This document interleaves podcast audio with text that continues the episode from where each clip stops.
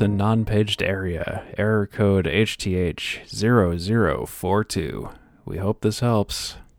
One time I had a blue screen that had a really sad message on it. I don't know. I'll have to find it because it just like reminisced my life. That's riveting. I know. I do what I can. So, welcome to Hope This Helps. We're a tech podcast where we talk about blue screens and riveting stories and all kinds of nonsense. My name is Steve, And I'm Tiffany. and here's what we hope helps you this time. I like this one. Can hold on. I'm just looking at um different blue screens of deaths, and I like this one. Your PC ran into a problem that it couldn't handle, and now it needs to restart. And it's like that's me every day, That's how I start every day. It's right? a problem that I couldn't handle and I need to restart. Waking up was a problem. Can I go back to sleep now? I wake up and I see just 0xC00FABCD every day. That's pretty accurate. That's why they invented ibuprofen. Yes, yes, that is very, very true. There was one uh, that I had seen one time, and I just keep getting the same ones on the Google machine. But someday when I find it, I will post it because it just was like the funniest thing I had ever seen in a blue screen. And it, it kind of felt like Marvin, is it Marvin from Hitchhiker's Guide? Like, it was just so sad. There was one screenshot. I don't know if it was a Photoshop or maybe it was an actual glitch, but it's just it's sort of like a composite or an overexposure of all of those little stupid messages you see when you log into a user profile in Windows 10 for the first time where it says, "Hi, we're happy you're here. We have some updates for you. Windows 10 is getting better with every update." And they just merged them all on top of each other into one big incoherent mess. And then below it, it just says, "Don't turn off your PC." That's terrifying. That's It's like great, scary. like it has a mind of its own. That that sounds like a great wallpaper. Yeah, but it's like that's basically what Windows is so excited to throw at you every single time you boot your PC up. Yeah. But don't ever turn it off. Don't turn off your PC because you'll miss all of this. But like what are you missing? Just that screen? It's not very descriptive. You're missing plenty of opportunities for marketing and metrics and telemetry. That's what you're and missing. malware. All of the malware. and experiences. Don't forget the experiences. I don't need any more experiences. Every day is a strange adventure. Every day is a strange, odd, exhilarating, and marketable appearance. Yes.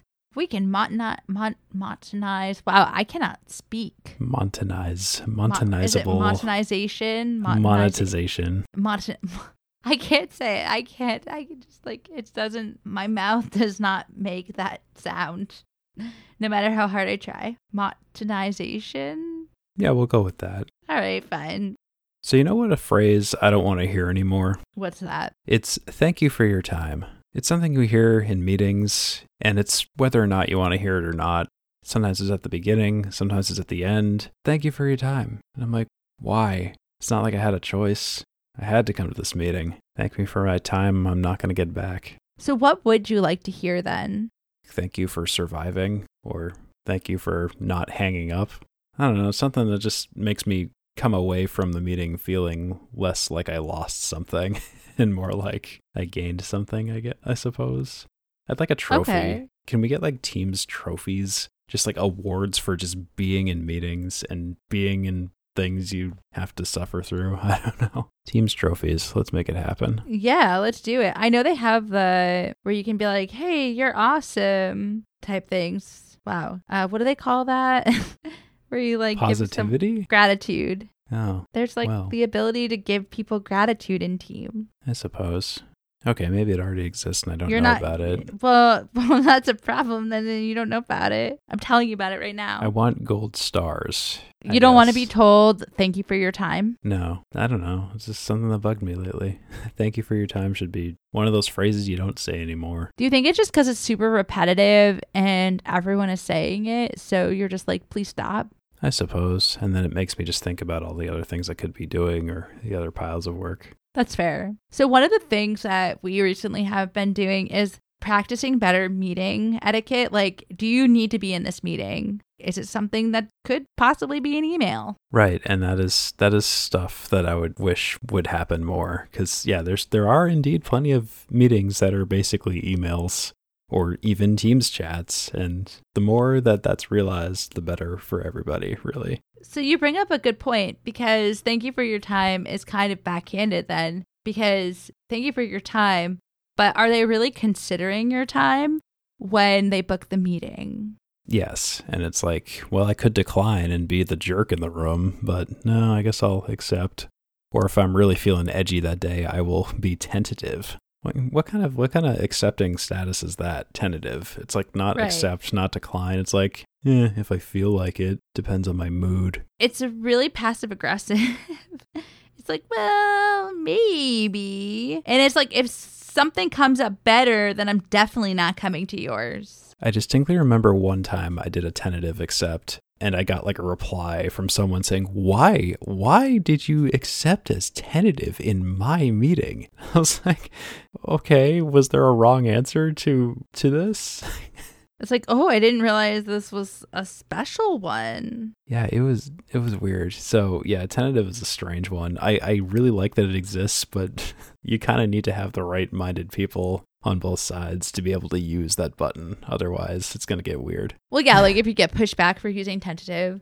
Sometimes I just don't respond because I don't want anyone to like question me. Yeah, my my default is usually I will accept, but I won't send a response. That's usually my favorite way of doing it. I don't like accepting and sending a response, like and just telegraphing them, like, yeah, I'll be there. I'm just like, no, I'll be there, but I'm not gonna, just not gonna make a big deal out of it. I'm just gonna show up. I'll op- open the door quietly and just be like, wind, meeting wind. I just do the very much so. Let me hope that they don't notice that I'm not here.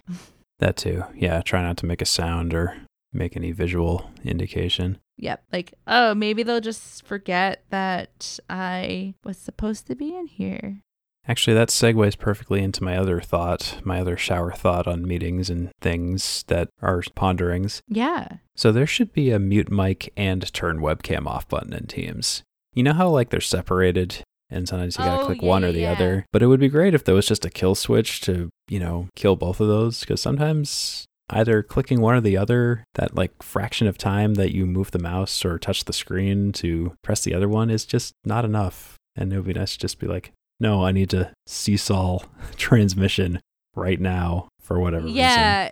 And sometimes, yeah, I often do feel like that too because, like, a lot of people eat during meetings and stuff. And sometimes I'm just like, can you please just click both of them off? Or having some kind of AI detection when I take a bite of a sandwich, it can just turn my webcam off while I do that one specific action and then turn it back on afterwards. Exactly. I'm not, I'm not huge into mastication. No, it's kind of weird. It is kind of weird. I today just like randomly that has to do with this. I was um listening to something on YouTube and they were talking about like this trend where it's like people watching people eat while they do their YouTube channels and I didn't realize that was a popular thing. Yeah, I guess among other things on the internet, it's not the weirdest thing I've heard of, but hey, you know, I guess it's a you do you thing when it comes to Yeah, those, no, those folks that I- enjoy it. I just thought it was interesting that it also like helped people too with some of their habits or made them feel less lonely because they could turn it on and like eat with the YouTuber. Oh, that makes sense. Yeah, I think they call that a parasocial relationship, I believe. yeah, yeah. Something like that. I don't know. But I thought I thought it was interesting. I will say on this note to go back to tech, Power Toys has the ability to do that. To create parasocial relationships? no, no, Or- no, Or to- eat to- with somebody? To mute. To, Oh, to turn it off and mute. Yeah, they just added that recently. Oh, interesting. So perhaps that's a feature that I didn't even know. Oh, look at That's- that video. It's actually in my installed Power Toys video conference Yeah, mute. it's new. Oh my god, this literally read my mind. Okay. The, the, yeah, uh, but but to your point though, it doesn't really solve like the Teams part because Power Toys is like really for power users. So do I recommend it? Absolutely, but it's definitely more of a power user toy. I highly recommend check it out. But yeah, I saw that and I really thought that I told you about that, but Yeah, I maybe you did. Maybe I just subconsciously somehow remembered it but didn't. Because no, I came up. I came up with this other idea on my own, and wow, geez, yeah, I'm reading this. I'm like, this is literally what I was just talking about. So awesome. The only difference is that in this, it's a um, keyboard shortcut. So muting the camera and the microphone simultaneously is Windows N in PowerToys if this feature is enabled. Otherwise, Windows Shift A is mute microphone and Windows Shift O is mute the camera. So that's good to know.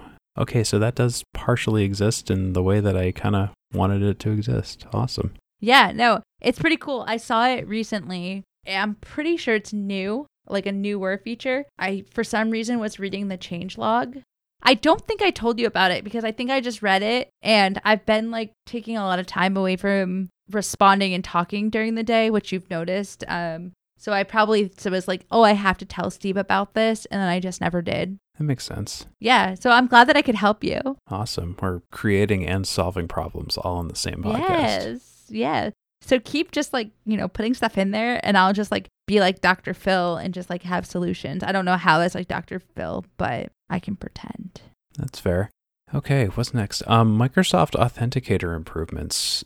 There are changes coming to Microsoft Authenticator, particularly with the MFA approval process. This was a feature that I sorely missed from the Apple world, in which you get a MFA prompt that says, Hey, would you approve or decline this sign in? But in the Microsoft Authenticator, up to this point, there was no detail as to where this sign in was coming from, or when it was initiated, or perhaps where I'm going with this is there's a chance that you could be fooled into accepting an MFA prompt that wasn't actually yours, because it could have been possible that someone somewhere else happened to maybe breach the first of the two factor authentications. They could have breached your password and then forced the prompt. And if you were, say, getting many MFA prompts throughout the day, or if you have a policy where you have to re up every X amount of hours, you might just occasionally or ultimately be conditioned to just press the accept button because you're just like, this, these prompts are annoying. I'm just going to hit accept every time because it doesn't tell me any details. I always assume it's me, but what if it actually wasn't you? What if it was somebody else? Well, Microsoft is finally looking to fix that and make it more like Apple's MFA, where it'll tell you the location of the sign in and it will give you enough information up front to make an informed decision as to whether or not you want to accept or decline the MFA confirmation. And I think that's a wonderful addition. I think that should have been there in the first place, but that's beside the point. But it's just good for security, good for sign in security overall.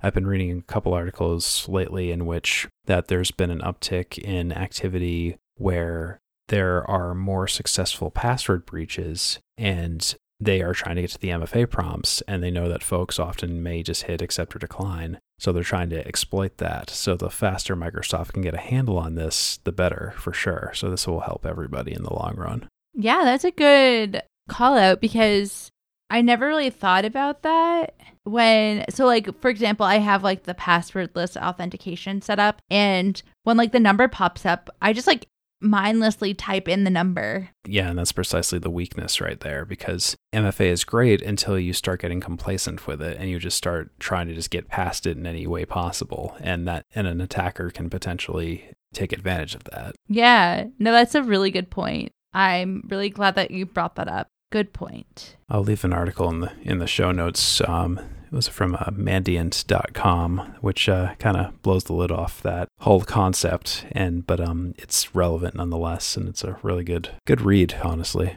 Okay, I'll have to check it out. Um, that's exciting. Have you had a chance to check out the passwordless authentication? I have not, but I have had uh, some hands-on experience with the Azure AD temporary access pass feature. Ooh, yeah, no, let's talk about that a little bit because that's fairly new, isn't it? It is brand new. It's actually still Yeah. in beta. Oh yeah, you know what? Why didn't I? That's a good this? one. That's a really good one to talk about. Okay, we're gonna sidebar into this. We're gonna talk about some Microsoft Graph, some PowerShell, and some beta features of Azure AD because um, I've been able to actually play with this and get it working, and it's actually dead simple.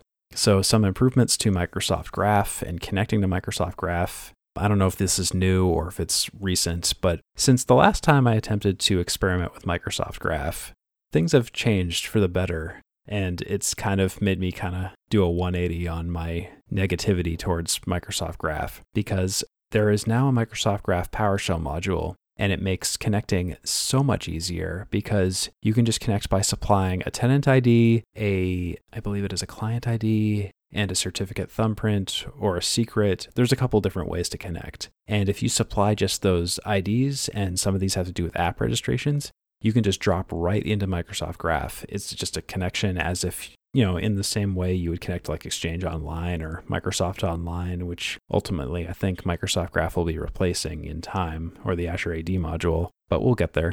But this is making the attractiveness of Microsoft Graph PowerShell so much nicer because now I can suddenly access a lot of new features in Azure that were locked behind the Graph APIs, but are now accessible via these regular PowerShell commandlets and connecting is basically a one liner as opposed to before where you had to like drop like i don't know 15 anywhere between like maybe 15 to 50 lines of code with all this get and post and all this http raw kind of stuff just to connect to graph and the point that microsoft i think understood was that that's not really super accessible to everybody and it's not sustainable because you have to drop that into every script that's going to use Microsoft Graph. It's not the greatest thing in the world. So I'm really happy that they made that advancement and then it can enable you to drop into the graph. And you can also switch into the Microsoft Graph beta profile, which can then enable beta features or preview features. Now, of course, Microsoft doesn't encourage using preview or beta features unless they are going to be absolutely confirmed that they're going to be rolling out because they can change at any time. So, obviously, don't use this in production. Your mileage may vary, blah, blah, blah, the usual disclaimers. But the Azure AD Temporary Access Pass, that is a really cool feature akin to passwordless login. And it is basically the elevator pitch of it is say you went on vacation and you threw your phone in the ocean. You can't do MFA anymore. Your organization has MFA enabled. What do you do? Well, if you have Azure AD Temporary Access Pass enabled, you can just generate someone a brief one time code in which they can use that to get into their account and perhaps unregister the phone they just oceaned and or set up a different method of MFA. And the temporary access pass will expire or can expire after a set amount of time, which is great. And you have some granularity on the Azure side as to how you want to set that up, depending on your organization's needs. But yeah, that's awesome. Temporary access pass is great, and it's kind of a great buttress for passwordless auth, if I do say so myself. No, that's yeah. I'm really excited with all the stuff that is coming out in regards to like authentication and just like making it a lot more accessible.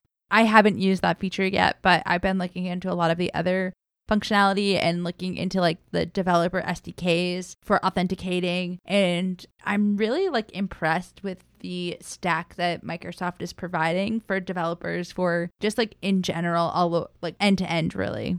Um I was impressed by this mostly because it was way easier than I thought it was ever going to be to set up. So hats off to that. Yeah. Um, so recently too, I had to you or connect uh, the Graph API to a different application and I was really impressed with how simple it was to do so. I will say though that the Microsoft process for the registering the application is such a pain. Why is app registrations and enterprise apps in two different places? And will they just move service principals out of there? Like, come on. It's so confusing to have service principals your registers apps and the like enterprise apps it's like all in different places and you have to like navigate to figure out like which one you need. And it's just not very clear at all. Yep absolutely. It just it makes no sense. And uh, i have no i have no answer to that. It's just because well if you're just a regular person or if you're someone who's not you don't know how to like tell a service principal from like an application like why is it just in one list someday. Hopefully they'll uh, move it. I don't know. I'm sure yeah. they'll move it to the security and compliance center. It's like they did with every, and then they'll move it back out when they realize that it doesn't belong out. in there. and then they'll reconfigure everything again. Don't worry, nature will heal. And then they'll put it in Azure somewhere. Yeah, you know, it's just a circle of life, the circle of features that are added and removed as time passes, as we age, as the world turns and revolves around the sun. What? What? Why do I feel like there's a, a speech coming? There was no speech. No. I'm sorry. Um, but yeah, so I think that's really there's a lot you can do with the Graph API, and I think even Azure AD is becoming more robust. It's not just like the boring flat thing it was even a year ago. I'm sorry, Azure Yeah. AD is not impressive, or was not impressive. Particularly the, the PowerShell method of Azure AD was kind of not great. One day it was in the MSOL Azure PowerShell module, and then it was like Azure AD, and now it's like Graph. So it's like, which of these three ways is it? And I guess Microsoft settled on Graph being the way forward. I guess they're going to be deprecating the Azure AD PowerShell commandlets and other things over time. When, who knows, but I guess that's on the roadmap. Absolutely. So something I am excited about that were just added to Azure Active Directory and most people will probably be like why is this important and why do you care about this? They added attributes finally. However, I will say they named them stupidly. They called them security attributes. Yeah, that's how I felt too. Are these for users or groups no. or so inside everything? of Azure, so you are in a hybrid environment, but like in just plain old Azure AD, like you don't have extension attributes. You Oh, don't have right, the yeah. ability to like mark stuff and to like assign like certain things to different areas. right? The field list in Azure AD for a user is far more restricted and narrow than it is in on-premise AD. Exactly. So they just recently released custom security attributes. They're still in preview technically. I just finally gave myself the role the other day and I'm like, "Ooh, what do I want to like put in this?" because I totally just want to try it for no reason other than just for my own satisfaction. And so like when you're setting it up and stuff, it recommends, you know, if you want to put someone's salary and I'm like, "No. No, I don't want to do that." But uh, one of the cool things about it is that, like, as a global admin, you don't automatically get the security attribute role. So it does have to be assigned. You can grant certain people. So if you did, for whatever reason, make an attribute for salaries, you could just let, for example, HR see what those attributes are. So I think it's, just like another way of getting closer and closer to a true IAM, like an RBAC solution, is they're allowing you now to break these things down. So for they have an example, the attribute is set to engineering and the attribute project date. And so like you could assign like projects and stuff like that. So they're really pushing again the graph, using the graph. Even when you look at the documentation, it lightly touches on PowerShell, but all of the real modifications that they're pushing for are using graph. I just like it when they make commandlets for it though, like the Microsoft dot Graph module. Yes. That's that's great So because it's like best of both worlds. Because I'm just like I'm I'm happy to use the Graph API, but if you know I'm not like that deep of a developer, I'd rather just have some well-formed commandlets that I can use to get and set, just the way PowerShell was designed for. And the more that can happen, the more that can be cultivated, the better, I guess. Agreed. Part of it is like I realize that a lot more of what I'm doing does is going to require me to use graph more. And again, I'm not they say now everyone's a developer and that's like the scrum way or whatever. But there's part of me that's like I can barely get my way around GitHub. Like I don't know like where do I start with graph? And then that's just like me just being hard on myself. But at the same time I feel like there's not really like good instructions on where to start with graph API. There really isn't. And for example, like I get it, like people who are used to connecting to APIs and doing stuff with APIs, I just need like a beginner's course on connecting to an API. Like how do I do this? Well, case in point with me, like I don't even I think I got fed up with like trying to figure out how to connect using, you know, this stupid block of code that you normally use to connect with the tokens and stuff. And I was like, is there a Microsoft Graph commandlet set or module on the PowerShell gallery? And I think I just searched Microsoft Graph and lo and behold, it existed. It was fairly new, and I was like, can I install this? And can I try it out? And then I found an article that kind of demystified it, and that was fantastic. And once I had the necessary IDs, I just connected and I was like, oh my God, this is now, this is unlocking so much potential that previously was inaccessible because of how stupid and user unfriendly it was to connect a graph. And when you make it this easy, now now you have a product. Now you have something good. Yep. So sometimes it's just the presentation. Like, don't get me wrong. Like, even when I look at the graph API, just how they have it broken down for as far as like updating, removing, I'm like, oh, this totally makes sense. It's like just written in plain text almost. But at the same time, I'm just like, I will spend more time trying to connect to this thing than anything. Yep, same. Um, it's just that's it- the barrier to yeah. entry. I and then again, like if there's like a developers for dummies or like AP connecting to APIs for dummies, like I need that just because I just I just don't know. I feel like when I Google it, I get like be a back end developer, be a full, and I'm like, no, I just want to connect to an API. Like someone just help me, help. Yeah, I just want the simple, the Cliff Notes version of this. Yeah. Is there like yeah or Cliff Notes? Yeah. I just need like the abridged version, TLDR. I don't need to read the whole thing because I, w- I will catch on quickly. I just need the like here are the bullet points because here I'm reading like Microsoft just assumes I know how to do this, and then I just feel really dumb because like now they're just like to do this, just connect to the Graph API, and I'm like, yeah, but I never got to the API part. yeah, Microsoft just assumes a lot of things. You had me at Graph, you lost me at API. Right.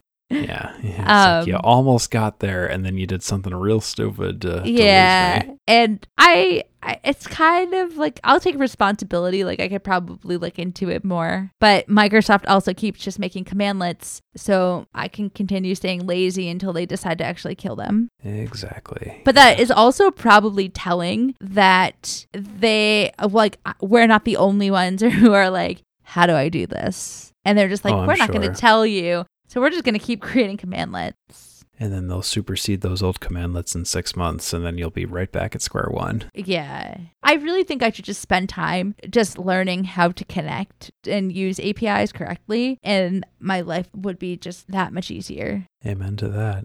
But I probably won't because that's the reality of my brain.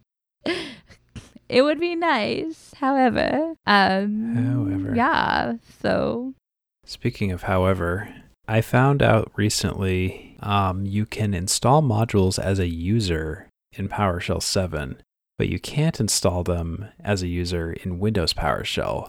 Now, this might be obvious, but this came about as a different issue I ran into recently where we want to load a module as a user just to do like one quick thing. But I found out that Windows PowerShell, it's not so easy, especially if you want to pull from the PS gallery. Windows PowerShell tends to lean towards it wants admin rights no matter what because it doesn't really know about installing a module to a user directory. It wants to dump it in the global PowerShell modules directory for Windows PowerShell. PowerShell 7, though, is user aware, and if it doesn't have admin rights or if it's running as a local user context, it can just install into a modules directory in the documents folder. And that is awesome. So that's something to think about. Whoa. That's pretty cool. I mean, there are workarounds for Windows PowerShell, like if you just downloaded the module on a separate system and just imported the files manually, you could just import the module that way by pointing at the folder. But still, it just makes it easier in PowerShell 7 where you can still just do install dash module, pull from the PS gallery, and not require admin rights to do so. And, and everyone's happy. So, yay, PowerShell 7 feature, a really tiny but perhaps overlooked feature and improvement compared to PowerShell 5.1. That is a nice improvement for sure. Thank you, Microsoft. In case anyone was asking or wondering, because I just realized I never even announced this segment, this whole segment I'm calling the PowerShell Drunk Drawer. It's like junk drawer. Shut up. Dr- We're just going to talk about random Wait, PowerShell what? things What? here. Yeah, I like that. I like that a lot. I didn't have any better name, and I thought of that off the top of my head, so I'm sticking with it. Drunk drawer. Drunk jar. PowerShell. Dr- drunk jar? Drunk jar. Welcome to the drunk jar. Anyways, next thing in the junk jar PowerShell Crescendo. Yet another, this is a hot off the presses new feature from Microsoft announced at some one of the Ignites. I want to say it is just reaching release candidate, I think. Actually, I could be totally wrong on that. It is basically very close to release. I won't say what release candidate or beta it's in right now, but it's an interesting little feature where you can wrap native non PowerShell commands in JSON to make them native PowerShell commands, which is an interesting concept. But when you start kind of reading about it, I kind of end up just going, ew, JSON, because JSON. I don't Don't- know. Don't pick on Jason. Jason. Jason. Do you like Jason or JSON? Uh, again, it goes back to like my avoiding APIs. I'm just gonna like leave that rant right there. Yes. Yep, no. And that's my problem. I'm like, I'm good at PowerShell scripting. Like, get this crap out of here. I enjoy PowerShell. I enjoy using CSVs or text files. But if you're going to start gunking up the waters with like JSON or like perhaps YAML or any of this other stuff with PowerShell natively, or just like have it be an expectation that you have to learn this, that's when I'm kind of like, ugh, like it makes it a little less attractive. And I think that's where we're at with PowerShell Crescendo because I'm looking at the example code where you take the simplest one, it's like the Unix slash bin slash ls command and you take that and you put it in a JSON block. You include the, the verb, the noun, original name, parameters, and you make it so you turn it into a proxy function called get file list. And that's the general idea. But we kind of already had this feature in PowerShell. It was, I was called, gonna say, didn't this already exist? yeah, it was called advanced functions, and our pal Ted Sadukas taught us how to do it, or at least taught me how to do it. I Um, love and it- Ted. Ted's great. Ted. All hail Ted. I wonder if this is one of those things though that was just like a very unknown because there were so many like unknown things that Ted taught us. I, I'm going to say this might be a more publicized version or maybe like a reboot of that thing that Ted taught us. Because the way I usually try to write functions for things that don't have functions, in which I was writing wrappers around things, which, hey, that's apparently the point of PowerShell That's it. That's exactly what this is, and that's what like we were taught in that thing. Right. This is sort of like the McDonald's version of that, I guess. I almost wonder too if like there's just more support for like more things, or maybe it, it's just a rebranded version of advanced functions. I want to say I think this is probably just a more cross platform, more universal way of elaborating on advanced functions or making it more approachable. I guess it has its place, or it might make more sense in the long run when it kind of really goes GA or becomes more widespread. But to me, just at the outset, I'm like, well, I'm really comfortable with advanced functions, and I have used advanced functions to t- say, take like the um, disk quota assemblies or however you do that via non PowerShell commands and wrap that inside an advanced function to make it PowerShell compatible, which is awesome. But it's like, could I do that in Crescendo as well? I don't know. It would be a cool experiment to see if you could duplicate an advanced function wrapper inside PowerShell Crescendo. That is actually a really cool idea because then it almost like begs the question of, oh, can I make those graph API? If I have a graph API, I don't know what to call it, code, I don't know, JSON, JSON, haha. Can I put that in a wrapper? And then so when I update that, I can just like create the function based off of that. So like say I just update it because. I need to change like the security attribute from engineering to data. If I just change that one thing to data and then I just run the function again, I mean it's probably not a necessary way to do that, but I was just thinking. That is definitely a possibility. It it just makes it more user friendly then. So if like I'm a developer, I say that in air quotes, I can like effectively um I'm going to use like the buzzword shift left and stuff because now I can hand this off and I can like easily manage. I can make small changes or I can hand it off and whoever needs to run it can run it. Yeah, and that's sort of the magic of that. Yeah, you can do the whole shift left mentality because you made it really simple for someone. You say, no, just run this one one liner thing, which used to be thir- 3,000 lines, and look at that, it's accessible. It's just like how the new method of connecting to the Graph API is with the one liner cmdlets. You know, it just makes things easier. Exactly. That kind of helps. It almost seems like it helps solve the well, I'm not a developer, but if you have developers who are building out their tools, they can then put it in a wrapper, or you could put it in a wrapper, and then now the code doesn't really matter to you anymore. It's not scary. Yeah, and that's how a lot of PowerShell functions came to be. They were just like really gross .NET assemblies or something that just got wrapped into cool, nice, friendly, approachable functions. Yes. So on that too, the new PowerShellGet beta came out today too. In that they added more functionality for wildcards. Oh, that's cool. Yeah. So what was not in it before that's in it now? So they added more like search ability to like do searching with wildcards. I don't know if you've ever run into this. I run into it all the time where like some things just like don't work for wildcards. I, I it doesn't look like it's going to work for everything. But like there's wildcard support for find PS resource now, which probably isn't like super exciting. And again, like this looks like it's more like diving into like the developer world. Like find PS resource package existing in multiple repos. It definitely sounds like it's catering more towards the developers side. Or just making it generally more usable when for searching Yeah. for stuff too. That's also helpful. Yep, more cross platform, more ability for it's not just and this is a hard transition for sure is that everything is like becoming more everyone's a developer mentality. That's the flavor of the week, I guess. Yes. Developers, developers, developers. Remember, always have a fork and knife equipped with you at all times so you can tell people Yes. All the, all of that good yes. stuff.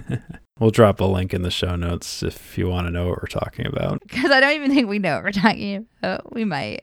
No, I understand Uh, the concept of it. I yes. just, I just haven't accepted the reality of the current state of technology. No. Speaking of not understanding things and the current state of technology, so in PowerShell 7, there is a compatibility mode in which you can import a module and you can use a switch called Use Windows PowerShell. Wait, wait, that's a thing. Wait, why? It Isn't is that what because- you're doing? Well, Windows PowerShell again is the older version of PowerShell, older than 7. Oh, There are modules for whatever reason that may not work with PowerShell 7. Most do now, but for those, the few that don't, this import module with the switch of use Windows PowerShell exists and is super helpful for obvious compatibility reasons. But I found it can also be a little buggy and it's not really clear on whether or not it will actually be fixed because it's kind of like a low low reward at a high risk kind of level of work for the development team. I asked on GitHub I was like, "So if I go to set a global variable when I've imported a PowerShell module and I run a function that sets a global variable from this imported module in the compatibility mode, the global variables do not stick when I call the function. So the question remains is this expected behavior? Is this by design or is this a bug? And the answer I got back was, well, kind of by design, kind of expected, and kind of a bug. Basically, they said they could probably make the behavior better, but in all reality, you should really just try to avoid using the use Windows PowerShell switch unless you absolutely have to, and try to just default to PowerShell 7 if you can. Because things like global variables just don't do a great job at surviving the trip. Because if I recall correctly, when you import a module using use Windows PowerShell, I think it actually does a tunneling session or a PS session. And when that happens, things can get a little weird when it comes to Mm. saving variables to RAM and stuff like that odd containerization problems or just weirdness. Yeah, and it also slows things down a lot because of like it uses up a lot of memory. Yep, exactly. So who knows? But that was the answer I got. I'm happy I got an answer. At least someone kind of did know. They did understand the question that I asked. It was funny when I asked this question, I actually wrote a full function out just to ask this question and try to make the issue I was presenting coherent. And luckily, someone got it. What was his name? His name was Vex32.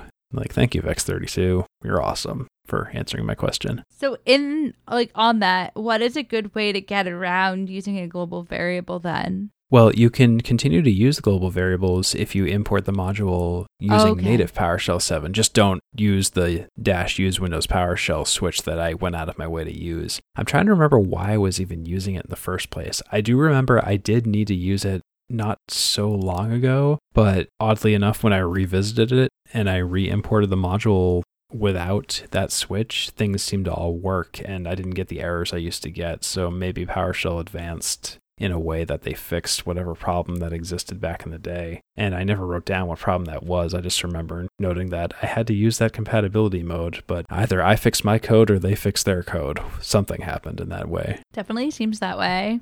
Yeah, for sure. So that that was cool. That's a cool little bug. This one is not so much a bug, it's more of a tip. It's you ever need to make 300 test accounts and need an easy way to do it? This is something that's always existed in PowerShell, but it's something that probably folks maybe forget about. It's expressing 1 to 300 in an array with just a few short characters. And it's literally 1 dot dot 300 that will create a iteration of 1 to 300 on the fly and then you can pipe that right into a for each object and you can do things with it. And there you go. It's awesome. That's really cool. yeah it's literally 1 dot dot 300 pipe percent open squiggly bracket dollar under and squiggly bracket. Look at that. I could even verbally describe it to you. Yeah. No, that's a really cool feature. it is a super cool feature. It saved me very recently and i was like yeah i always forget this is a thing. I knew it in the back of my mind but i was like how can i do this in the least amount of characters the least amount of lines of code and this was by far the simplest way of doing it Mm, that's awesome. I love it. and lastly, always make your functions return PS objects containing data. It's better for you, the environment, and your pets. I'm pretty sure your cat would not care either way. My cat would really care if I was returning a Boolean versus a PS object containing not only the Boolean, but perhaps a message explaining what the current status was, or maybe a success or failure flag, or any other supplemental information. I think my cat would care a lot about that, Tiff. I just I just think that your cat really just wants to sit in your lap all the time. That too. Yeah. So Wh- Why do I know? Yeah, I mean, so why would you assume that your cat, like that pets, are affected by this? I don't know. I assume a lot of things. I, I know it's fine. I'm I'm over it. I'm just overthinking about your cat. It's okay. But what we shouldn't overthink is how we return data when we write advanced functions. And often, my favorite way of returning data is doing the custom PS object, because then you can just load it up with your own custom columns and rows. And then you're not like writing yourself into a corner where if down the road you want to amend your function to return more information but not break compatibility with prior versions of the function and instead you can just add extra columns or more be more verbose or change the messages as needed. And it's just nice to do it that way. So if you're going to write advanced functions try to always do it that way. Make returnable data fun to work with Is returnable data fun to work with? No, it is. That's the whole point of all of this. Wahahaha. if it's compatible without grid view, it is fun to work with. That is my benchmark.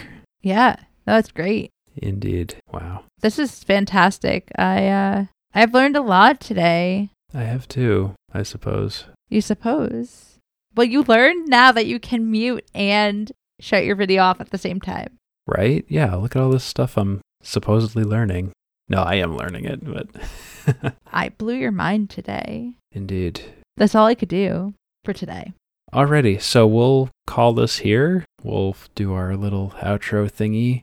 Yeah, we had a nice little focused podcast tonight on PowerShell and various MFA things and buttons for muting things and all of that fun stuff. This has been a real productive Hope This Helps episode, I guess. It really has been. Um, I'm quite proud of us. Really, We went quality over quantity tonight. we did. We did. We had some really thoughtful discussions. I, I feel good about this. Oh man, so I think we should leave with some parting words. We'll call this uh, sponsor at the end of the episode, and we call it the rewind button.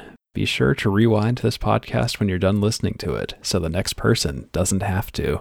Yes. Like and subscribe as well, please. And also like and subscribe to Hope This Helps on places. HTHPC.com is a good place to go to find where we have our places and the names of things on places. We do have a Twitter, we have a Twitch, all that stuff, and we're on the podcast Everything's.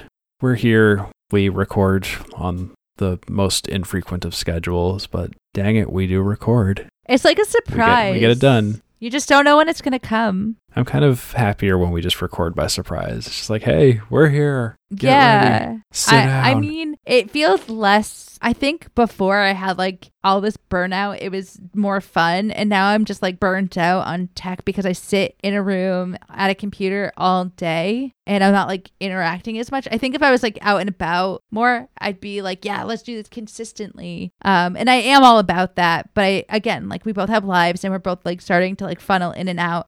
And so I, I kind of like the surprise ones. I think we've become more quality, even if we're not totally like going after the followers or whatever they call them users, community Exactly. people. I don't know. the, the people that aren't us.